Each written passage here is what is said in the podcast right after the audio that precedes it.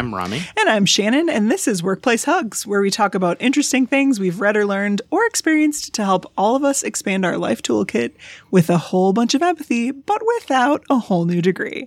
Rami, what are we talking about this week? We're talking about axes and trees. Okay. Cool. I'm just I'm just gonna get right into it. I think it'll be a short one. Um, there's a phrase called "the axe forgets, but the tree remembers," Ooh. and in I the idea is that like things that cut have like a very short memory, but the things that get cut have a very long memory. Yeah.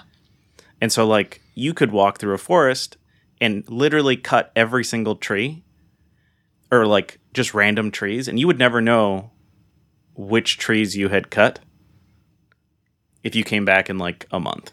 But Yeah. all those trees would know exactly which axe cut them. Oh. This gives me such a visceral reaction. That's really powerful. So this is a huge thing, especially with kids. Uh, to the parent, they lash out when they are mad and they forget about it, expecting the kid to forget too. To the kid, it's a huge moment. It defines your relationship with your parent, right? Like stuff our parents don't remember doing or saying to us spoke super loudly to us. And so if you tried to be honest with your parents and they lashed out at you, you're like, I- can't do that again. Like, I got cut. I remember that, and I'm not going to do that thing again. Um, this is likely the same at work, right? If you bring something bad up to your boss and they react badly, you're going to avoid doing that in the future. Yeah. But if they react openly and receptive, they'll want to fi- and figure out how to fix it. You'll feel comfortable doing that again. Um, so my question for you, Shannon, is: Did you have a boss that made you uncomfortable with sharing failure?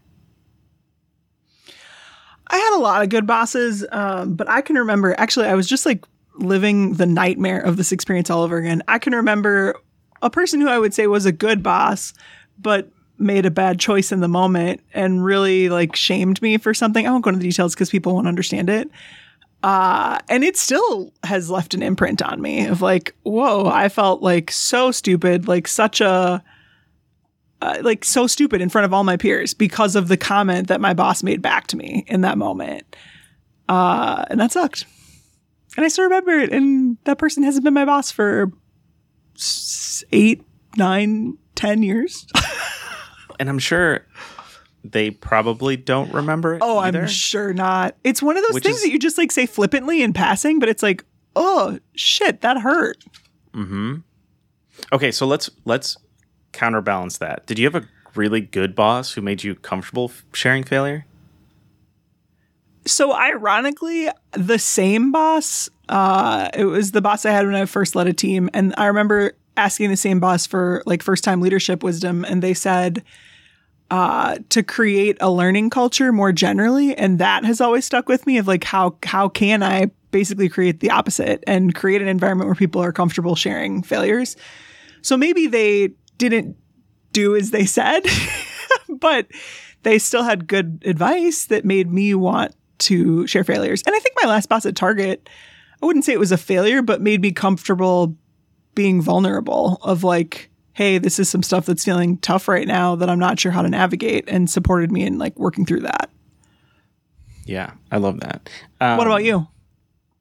I definitely had both. I think the the really scary thing is like what do you do when you have a bad boss that like when you do have failures like at some point they're all going to come up right like i remember i had a bad boss and it terrified me so much bringing up my failures that i would try to brush over them as quickly as i always could to like not have to like talk about them because i knew it was going to lead to like a really negative conversation um and on the flip side of that, when I think of like my really good bosses, it was like, hey, I just, it, it, it was almost like I got excited when I found something that was wrong because it was like, hey, I found this thing. Like, I just, I just saw it. Like, how, how can we address this as quickly as possible to make sure it doesn't become like it doesn't snowball into something else? Yeah. And so to me, it's like, I, I very visually see it as like when I'm hiding things, I'm letting a snowball get bigger. yes. And when I'm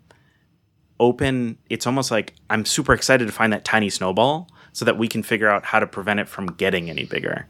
And so all of this is to say to all of us like keep that in mind as you think about your relationships with your family, with your friends, if you have kids, with your kids, and how much one moment can like have such a huge impact on that relationship. Mm. And then on the flip side, like how if you continue to be open and listening and allowing people space to share with you, it's just gonna it's gonna snowball into them being more and more willing to do that with you in the future. Yeah, and I would add to that and say if you have a boss or a broader team culture that you don't think supports like learning from failures or is not creating like a healthful learning culture, have your team go back and listen to episode 178 as a team. That's the episode about oops moments and failure resumes.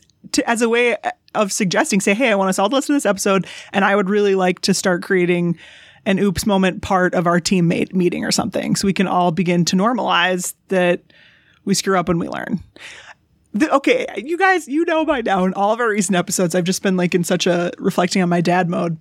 Uh, my dad used to say, there's two things he used to say about failure, and I have to remember them now. One was if you're not failing, you're not doing much. Like if you're not making mistakes, you're not doing much. Like what are you I doing if you're not making mistakes? And then the second thing was, and a guy that we sold ponies to, ponies to this weekend just just told me this, and I was like, that is exactly what my dad would say to me. I knew he was the right guy for to buy our ponies. Um, he said the it's only a failure if you fail to learn from it.